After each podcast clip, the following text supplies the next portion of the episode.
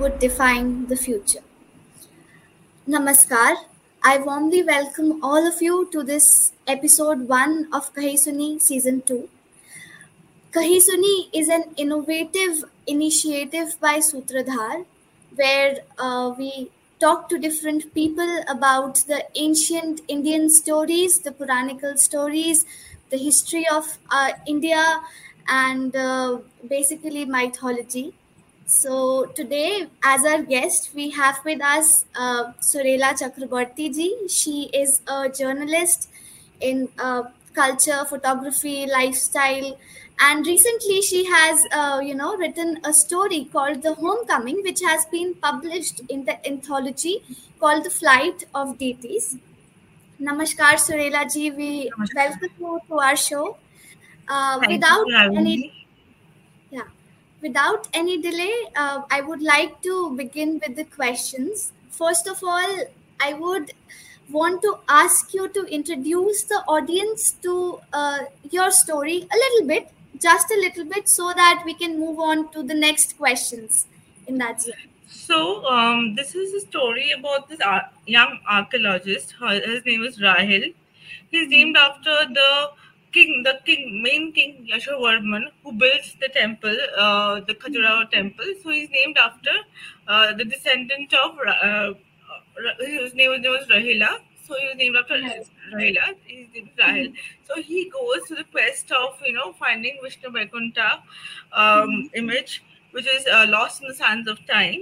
He tries to you know bring it back. So he's very convinced that he can, but the story tells you know Okay. Uh, yeah, the audience will have to read the story for that. the suspense, we'll let the suspense be there. Now, I would like to ask you what inspired you to write this story because for us writers, inspiration becomes very important. And great, you know, granths and Mahapurans and, you know, epics like Mahabharata Right. and Ramayana were written because of inspiration only. So, my next question comes to that. Yes, please. So, um, as a student of history, I'm always attracted to places of historical importance. So, I choose places of uh, visit accordingly. Uh, accordingly, other than food and culture, history is the mo- most important, uh, you know, uh, criteria for choosing places. So, Khajuraho, it took me to Khajuraho. My travels took me to Khajuraho, and I Mhm. saw the temples firsthand. Uh, attending the Light and Sound show there Mhm. for the history. And Mhm. then uh, when I came back, when I was uh, reading Meenakshi ji's book on the base, based on which uh, this uh, short story is based. This was, Mhm. uh, so when I was reading that, I could relate Khajuraho with what I read, and you know that memory of the place and also the history I read. I tried to link it and place it in this short story. So the the beautiful temples, exotic the, uh, the sculptures, and uh, you know beautiful. Uh, you know, it's, it's like a small temple where you can. It's, it's for individual worship, not a congregational worship. And I don't remember it in detail, but I definitely remember beautiful sculptures and you know the ye- yellow sandstone and everything. That really, uh, that is the, that was the first image that came to my head when I chose a temple to be written for the uh, for this uh, Yeah. short story. Yeah. Yeah, I want to come to that. Uh, there were many uh, Meenakshi ji in her book, The Flight of Deities, the same name. Uh, Right. She writes about many temples, but Right. uh, you choose spe- specifically the Lakshmana temple of Khajuraho, where as there are uh, other famous temples also, like the Kandarya temple is Hmm. also there. Yeah. But Yes. specifically chose this temple. So, what is the reason? Do you have any personal memory related to that? As you were already telling us. Yes. So, uh, see, there is Kan- Kandarya Mahadev temple, there is the Chausath, Chausath Yog- temple. All of them are equally famous, equally beautiful. I mean, uh, and uh, but you know, there is something about Lakshmana temple which is already underrated.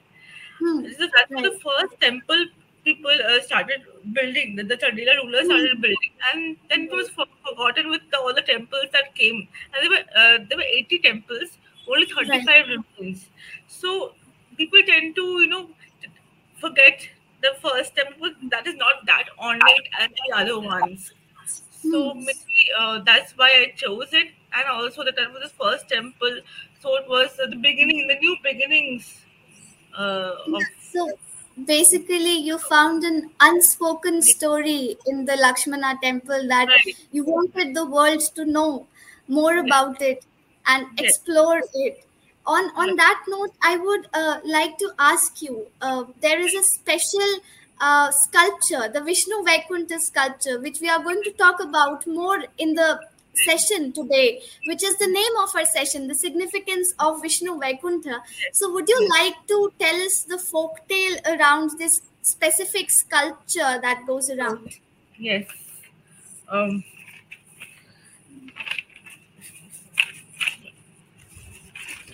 I would so like to tell the audience, I'm so sorry. I would like to tell the audience that they can uh, put up questions at any moment of time, uh, whatever questions they feel like. Please continue. I'm so sorry. so um, uh, according to Meenakshi Jain, he uh, she, she has uh, mentioned in her book The Flight of Deities and Rebirth of Temples episode from Indian history.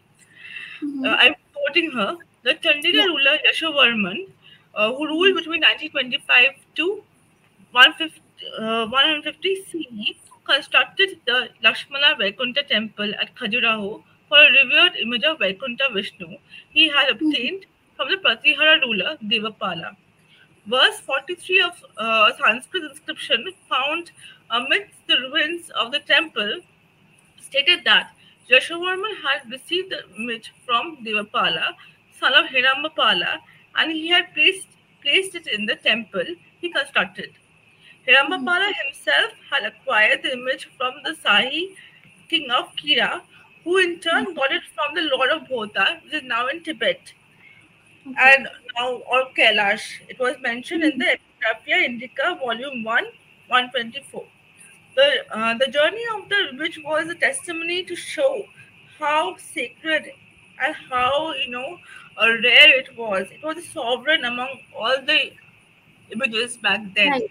So Right. you know the trajectory of the uh, image is itself Mhm. so unique.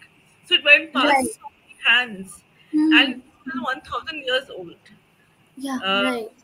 right? So that itself makes Okay. it very So, different. uh, in today's time, there is a sculpture in the uh, the temple, the Lakshmana temple. But uh, do you think it is the original one, or the original one is still lost? Uh, See, uh, as per uh, Susan Huntington, she mentions Mhm. Not the same because this temple was broken and rebuilt several times. right. And so uh, it is believed uh, that it is not the same. But it Mhm. does not away the fact that the present uh, image, the icon there is equally beautiful. Uh, I don't think it's worshipped, but uh, it Mhm. has, uh, it is the Vaishnav Vaikuntha in its uh, form. It has a beautiful Prabha Mandala with all the, you know, intricate inscriptions and the way it should be. The iconography is maintained and everything. Mhm. So I I chose a different. I had a different idea altogether of uh, the Vishnu Vaikuntha temple when I started writing. Now I have a Mhm. different opinion about it. So, in that on that note, I would like to ask you uh, if you would like to go back and you know alter the plot of your story or change some bits in the story. Uh, what changes would you make, or uh, Right. how much of you of it story you think you would change? So um, when I was uh, writing this story, I was based on the research. So I was uninitiated in the iconography part of it. But Right. uh, when I when I study now, when I study the Mhm. Vishnu Vaikuntha imagery, I found uh, the, on the fourth face of the Vishnu Vaikuntha, which is Kapila, Right. Yeah. was in my imagination. The you know the demonic with fangs and uh, Yeah, all right. the other sculpture, and I could relate to that with the the sculptures I've seen in the Lamayuru monastery and other Hmm. monasteries of Himalayan origin. So I Right. my mind was there. It has encrusted with the beautiful gems and uh, stones, and it has the Hmm. demonic faces. It has a protective value to the temple. So Hmm. generally, protective temples like deities are stuck to the walls of the temple not on the ground. So Right, I at that point of time because I had that image in mind. Maybe Mm. uh, I, it was now. I don't think I would change it any anything that way because that will interact with the storyline. See, if uh, the, the if the sculpture is on the ground, we just have to insert the sculpture on the below the ground. But Yeah. if if, if the sculpture is on the wall, it is more challenging to bring it down and save Yeah. it. There Yeah, will be more challenge for the priest to do uh, just to intern it, and then th- th- I couldn't have added any, any drama to my story. Um. I just but I was thinking, but yes, I would say that I um, my research would could have been much more in depth. I I believe, and there's much to learn. There's so much to learn. in continuance with this i would like to ask you when we uh, write such stories where we you know derive much of the research from the puranas from the history so Right. uh, how much of creative liberty can we take in, in in you know such works and what should we keep in mind while writing such stories or any kind of literary work for that matter See, we have to be uh, true to the facts because uh, there are so many experts out there, and there's so many readers of history out there, and who would like to know what the truth of behind the you know the events. So I can only put uh, add that part of the drama in places where there's a there are gaps between the story without tam- tampering with the truth. I am a person who does not want to tamper the truth of uh, of the historical events to make it really really entertaining. I, I want to be entertaining, keeping the truth in mind. yeah So yes, that I believe um, uh, is uh, is my take on uh, writing historical fiction. So we should uh, stick more to the facts rather Yes. than, uh, you know, bring too much of drama into the story. So is Yeah. that a you? Yeah, Yeah, yeah. I don't want to bend it too much, as as you were saying. I don't want to bend the the, the, the history too much. I love history so much. Yeah, that's why. on that point, I would like to ask you uh, this, discuss with you, or ask you whatever. This one thing, uh, we are at a point of time where uh, so much of westernization has taken place, and uh, so many things are going on. The life is pretty fast. How do we stay connected to our roots at a point like this, and how do we, you know, uh, let the future generations become connected to our history, to our culture? What do we do towards that? I feel like this story is a step towards that. So that is why I would like to talk to you. Yes. Uh, so, I mean, uh, know, when it comes to me, I also want to stay rooted uh, while I read these kind of stories. Not just mine, the other uh, other writers, uh, my co-authors, are also uh, very talented web writers, and I've been through their work, and they have done incre- incredible work as well. And it gives me pride to share the platform with them at the Mhm. outset. So I also believe that you know when I when I, when when we discuss the topics like uh, the temples were broken, the deities were stolen, we often ask, why bring up the past, why dig the past, which is not pleasant. Yeah. But then we have to say that these these things happen. History speaks the truth, and it is as it is, and we have to talk about it because the dharma needs to be protected uh, and even at the time where the life is fast paced Mhm. and this is uh, an attempt my story is just an attempt to tell that story uh, that bring home that message. So it's like a homecoming for the character who realizes that the dharma needs to be protected. Similarly it is a homecoming for me uh, to un- uh, to uh, know what uh, dharma is and how it should be protected. And also i feel um, that it ha- uh, it is not uh, we're not bringing up these stories just to you know to bring uh, to stir communal disharmony that, is not the intention at all the intention is just to tell the truth Yeah, that's. We have a question from the audience. Uh, whenever we write a story and rather create a, a character, what do have what do we have to keep in mind that it should be fine and you know to how much extent do we have to keep that in mind for that matter? So I believe uh, when we create a character, we have to ensure we have to be very clear what the character's goal is, what the Mhm. character is doing, what the Mhm. character wants to do in the future, and Mhm. what uh, what is the uh, what are what are the main chief uh, characteristics uh, that you want to uh, nuances you want to prote- uh, project. So, for example, in Rahil's character, he's a nerd. He he keeps to himself, and uh, he does not socialize at all, and that Right. kind of goes against him because he does not find any support Yeah. when when he wants support. Right. But at the same time, he's Yeah. so passionate. He's so passionate about uh, Yeah. seeking thing that he loses track. So that is the whole whole idea of like the, and it's, it's a process, of evolution. You know, sometimes you start writing something and something else really takes uh, Mhm. you by surprise. I mean, I was open to surprise as to uh, how will this character will take place. I had uh, like very little idea at that point of time, but it really took me. It was the flow of uh, Mhm. the story took. Okay so when when we read the story we see the character developing and the character going through different stages as well. And rahil i feel in himself uh, becomes the the finder of or the seeker of truth. And he becomes so passionate for that matter right? And uh, i would like to ask you how did you get this idea for rahil's character and uh, do you see yourself in rahil seeking the truth or history Yes, Uh, uh, I I mean I will not. I, I was a very passionate uh, student of history back then when I when I was in college, and I wanted to take up archaeology and museum studies. But then um, I don't know why I did not do it, pursue it, but I should have. So I just imposed that my unfinished dream on Rahil, and gave him the responsibility of protecting Dharma. So whatever I could not do, Rahil will do for me.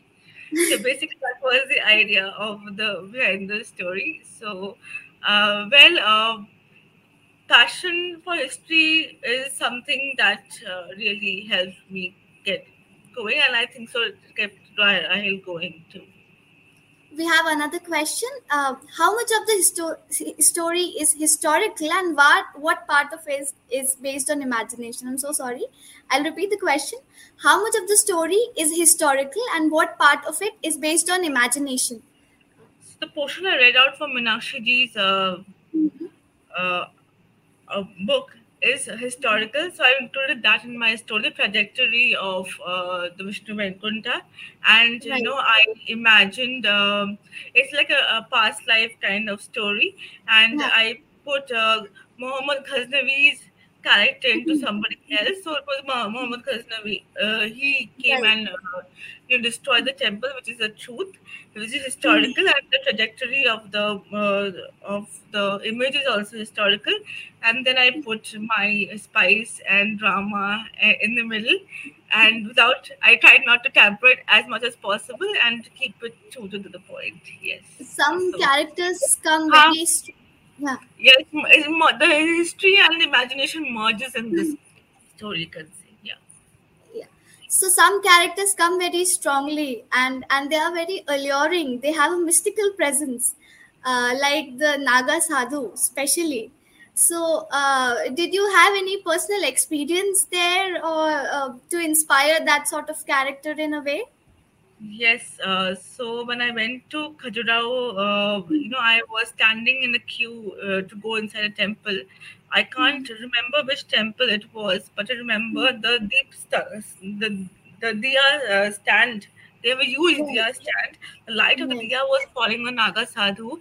He was carrying a trident and he was standing very far from me. I could not look at I uh, because he is very they're very unpredictable.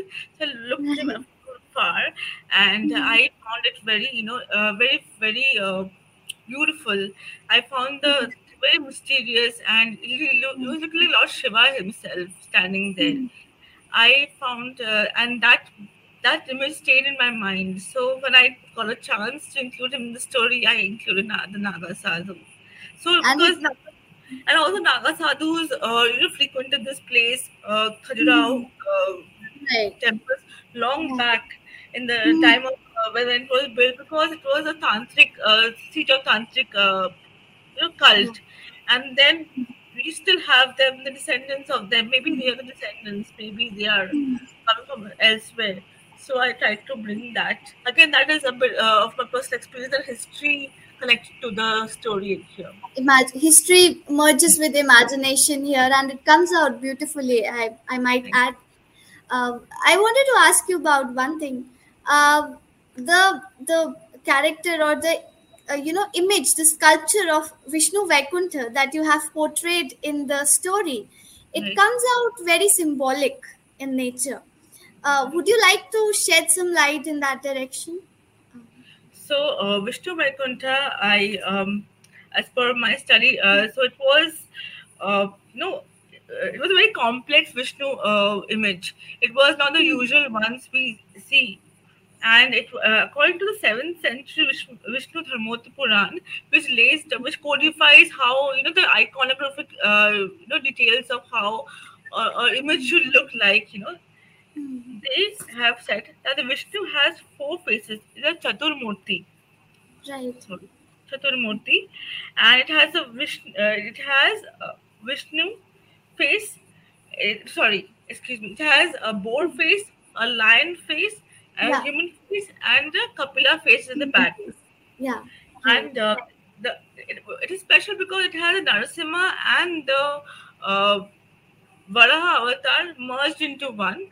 The human Mhm. face, Hayagriva in the front, and Kapila in the back. Kapila was the you know symbol of the tantric cult, and uh, Yeah. and this uh, murti is the Mhm. predominant murti of the Kashmir of uh, the predominant cult icon of Kashmir.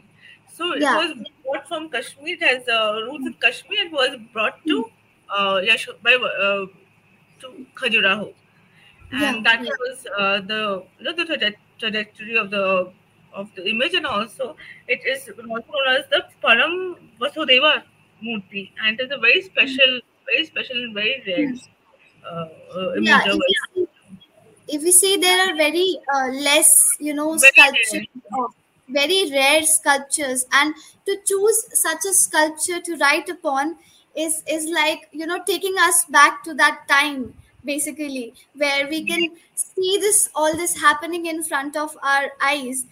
And uh, uh, on that you know to that context i would like to say that uh, the way we remain uh, connected to the past and the importance of being connected to the past. In Right. today's time where you already said that uh, so many people think why bring it to life again? This vishnu vaikuntha image that you uh, you know talk about in the story becomes very symbolic for that matter. Right, and uh, that is that is what i wanted to talk about uh, in that sense. And in sutradhar also we do the very same thing you know promote ancient stories and Right. uh, um, tales folk tales myths so Right. that we can you know um, get the children basically the future generation to talk about the culture uh, Right. in that and how do you think it's think vital. It's vital. Yeah. It's vital to tell the stories. And Pancha, Panchatantra is there, and we have Amar Chitra Katha who brings it Yeah. alive.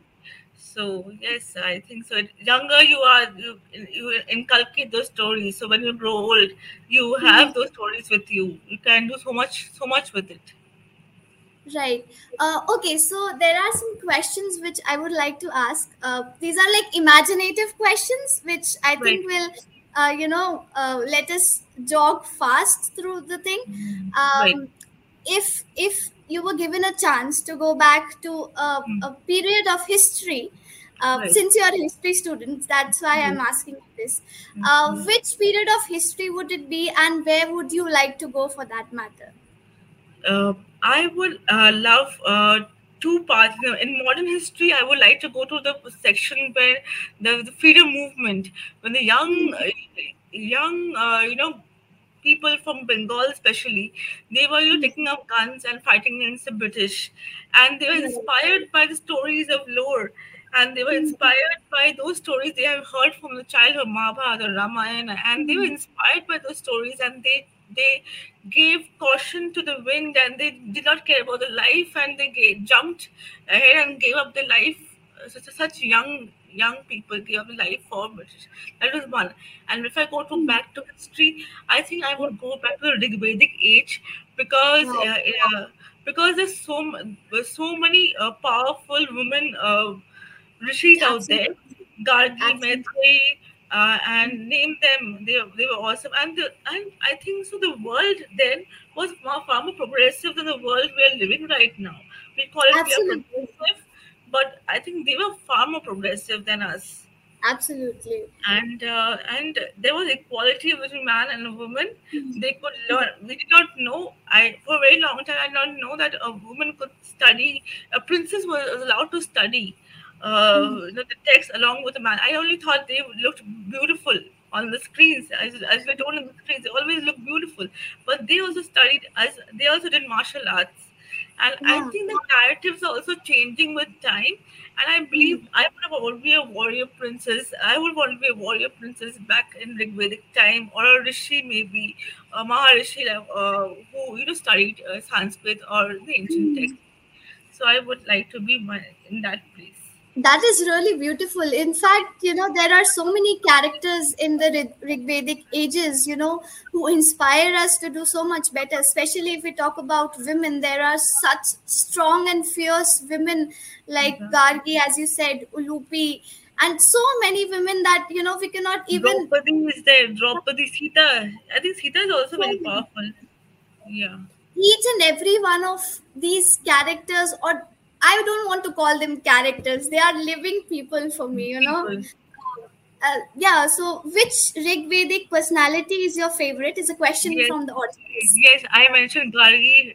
Uh, there's so many actually favorites. It's very difficult to choose, but I would choose. Okay, uh, as you say, if you say Gargi uh, and um, or Maitri, because they were learned uh, uh, ladies Absolutely. from that they were really wise time, and we are still yet to know a lot about them or the personal life, but we know we, they were very learned, and I know that much. I'm very sorry. I know that much of. Uh, No, that's absolutely fine. And in fact, I would like to say that's what Sutradhar is here for with introducing stories, and especially when it comes to children, we have uh, created different puzzles and games. A game called Ranbhoomi to introduce Mahabharat to kids.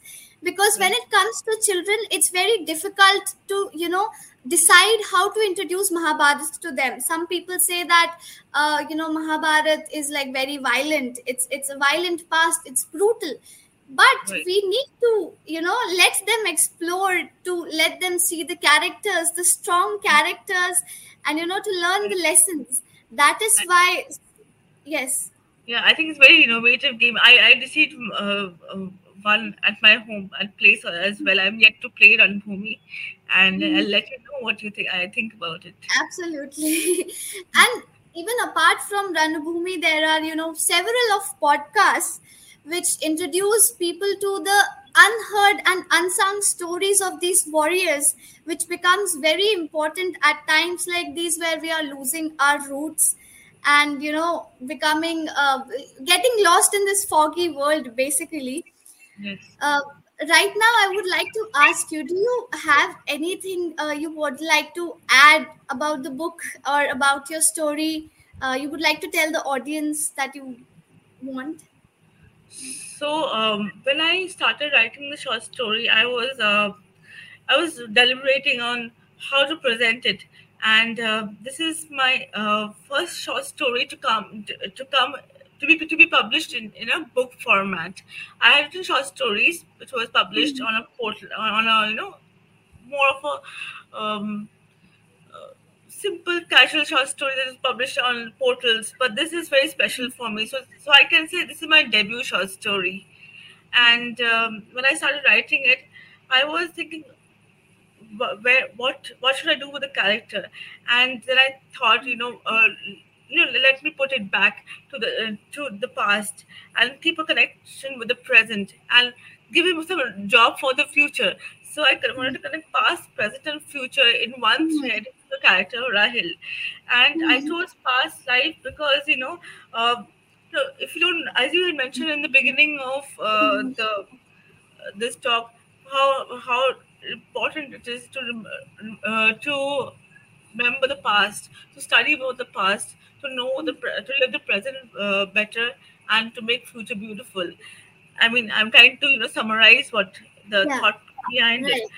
So that also went behind uh, no my uh, mind when I was framing those characters, and uh, I believe that uh, we uh, we you know as a as pers- as people we have a duty to you know protect dharma and you know take it forward.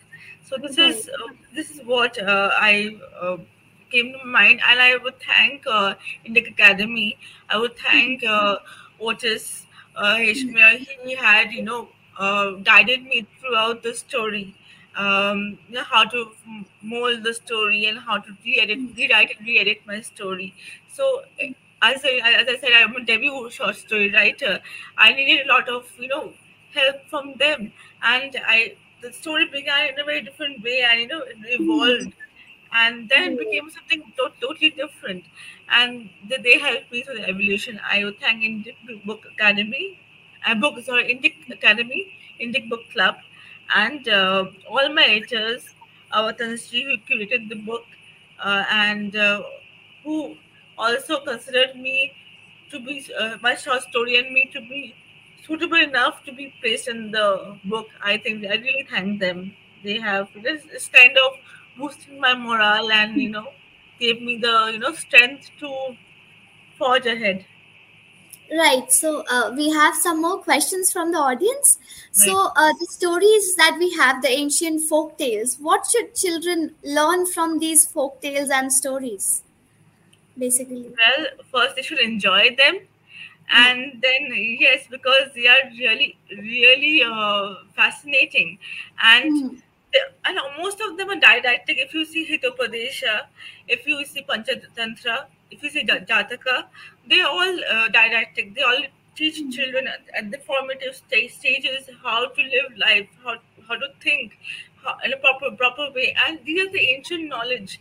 These are the ancient wisdom that has come through these kind these stories uh, written in a very uh, narrative fashion. Even it is believed that Lord Buddha, when he was telling, uh, preaching, he used stories to please them Yes. because Right. laymen never understood uh, what he's what he's trying to say. Because this concept of enlightenment, the concept of nirvana, the concept of of those ancient Sanskrit texts was very difficult for people to understand because Sanskrit was then also the language of the elite, the language of the learned. Lay, lay people talked in Pali or Prakrit maybe. So to Yeah. make that simple for them, the Hmm. even the great great men, as we call them, Buddha, um, and uh, so many of them, they all use the local language. They also lo- the stories to uh, tell, no, to get the message forward. So Yeah, these, there, yeah, there is also a quote which says that uh, if we learn from stories, learning becomes so much easier, and I think it resonates very much. Um, Right. and along the very same path, there is another question that uh, how do we apply the learnings from Puranas in today's time? Or I think what the audience means is in today's life, in our lives, basically, how do we apply these learnings of Puranas? See, Purana is, as the name is very old, so not all the information will be pertinent to, to the modern times. But again, I, as, I, as I mentioned, the didactic uh, value of the story should be, you know, um, should be, you know, inculcated uh, and then move, then, then, then, then you should just keep this as a value system in your life. It's a, it's a value system that you based your life on. So that's that that's about it. I mean, I don't know how you can ap- apply Purana stories in your uh, daily life. I I would say Yeah, because I would. they're modern and old. They're two two you know diametrically opposite uh, thing, antithesis kind of. But still, you know, uh, those uh, knowledge bases are very good. I'm Okay, so uh, I, I I think I have something to say about that. Uh, as a literature student, we are always taught to you know uh, be intertextual about things. So when we look at the Puranas, I think we need not you know see the literal meaning of the Puranas or the stories. basically uh, i think we can these puranas or stories they speak in metaphors to us and when we try to understand or relate to these metaphors these metaphors become very clear and help us in our lives in various day-to-day things. There are there are many stories in panchatantra and not even talking about panchatantra. Panchatantra is a, a, a a work which is highly derived from Mahabharata, the stories from Mahabharata, which, which are, you know, uh, told to taught. Bhishma teaches them to Yudhishthir, Pitama Bhishma teaches them to Yudhishthir. Mm-hmm. So I think there is a lot that we can learn from Puranas is if we look beyond the literal meaning. And even in the literal meaning, I think we always find something useful. Uh, I, I, I, and if, I believe, you know, if, uh, if you go to Purana story, Puranas like Maha, if you take Mahabharata, the epic, there is not a single emotion that is not expressed in Mahabharata. You'll not find it in the human life. So you can connect Mahabharata and Ramayana completely with the present life because they were also humans that lived, but their ethos was very different from what we we think today. So I I think uh, we are not that different, but we are different in our thought process now but definitely ancient wisdom can't go you know can't be ignored in any way i think and, that yeah, yeah. sorry yeah, I'm so sorry no, I don't know. You should carry on. I think that is the best part about literature that uh, whatever we feel today and uh, has already been said by someone. So we know that at some point of time somebody has already felt this and somebody has already gone through this so we we get some you know courage willpower determination to keep striving. As lord tennyson says to strive to seek to find and, not to yield. yes yes. In also, fact you know when uh, mahabharata was written when uh, Vasudeva got inspiration from two birds. The, the two krauncha birds were sitting on the you know and they were crying. When when one hunter came in and killed one of the birds the, the, the female bird was crying. And that emotion or you know we call in our studies rasa came yes. that that trans trans uh, transferred to him. That, that that feeling that pathos came to Vashdev and he wrote the entire Mahabharata that we read today. And that obviously it went to so much, so much of interpretation and reinterpretations uh, and then comes to us. But that emotion remains true. Absolutely. Should we expect similar work from you in the future? Are you currently working on something we should look forward to? Uh, currently, I'm studying I'm in aesthetics from Jnanapravaha, okay. Mumbai. That's so once I'm yes, and once I am done with that, maybe I am mm. I will delve back to short stories. Uh, maybe it is historical fiction, or maybe um, it can i've not started working yet but i definitely uh, you know uh, this uh, publication of the short story has whetted my appetite to write more uh, and I can be historical fiction can be any other short story as well.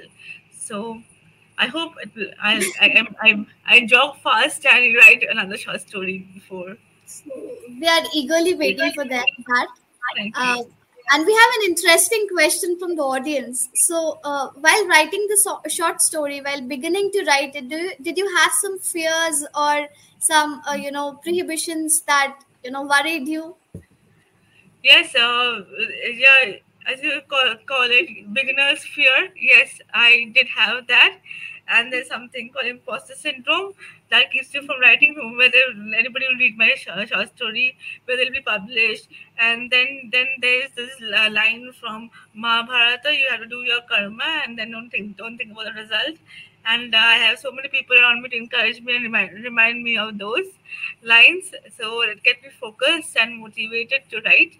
And in fact the short the the uh, um, the book Meenakshi's book was so inspiring. And uh, the research was so profound that really helped pushed me to write this book this short story. And i hope uh, going forward i'll find more such opportunities right to write to participate in anthologies and write short stories of my own. I'm hoping okay, um, okay so one last question from my side. Uh, in the upcoming works which uh, if you had any upcoming work, which character would you like to work upon? or which story would you like to explore for that matter? So I was I had written a short story uh, a few months back, and I'm yet to develop it. It was about uh, this lady who was uh, trying to. Uh, she's she's a social worker, and she's trying to preach.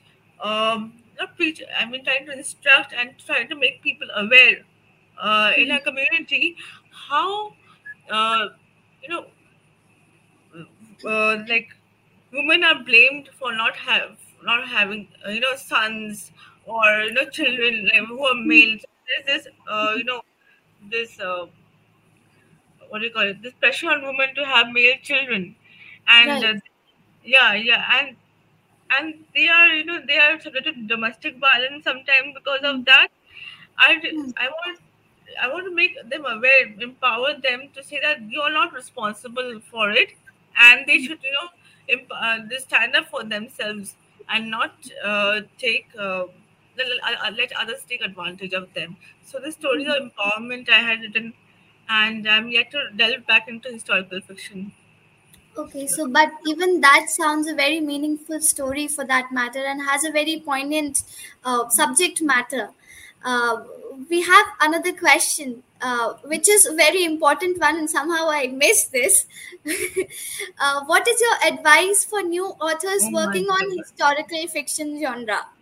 See, I am a beginner myself. I don't think I have attained that level uh, to say that, uh, give advice.